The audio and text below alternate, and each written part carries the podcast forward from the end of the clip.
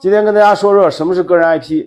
你的个人 IP 实际上就是你的知识产权，也就是人设加上孵化道加上你的垂直领域。你的垂直领域也就是你的知识和你的总结一些东西，然后再加上 IP 运营，一起组成了这种 IP 的体系。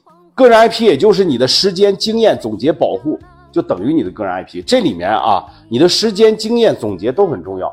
但是我觉得最关键一点就是。你的 IP 别人拿不走，也这也就是对于你的一种保护，也就是你的护城河。那么在做 IP 的时候呢，我们人设方面呢，一定要真实啊，强调一点，一定要真实。比如我现在什么样，他就是什么样。那我不会去租个牢啊，整个大奔，然后我成天的开着我装那个犊子没有用啊，是什么样你就是什么样，一定要真实。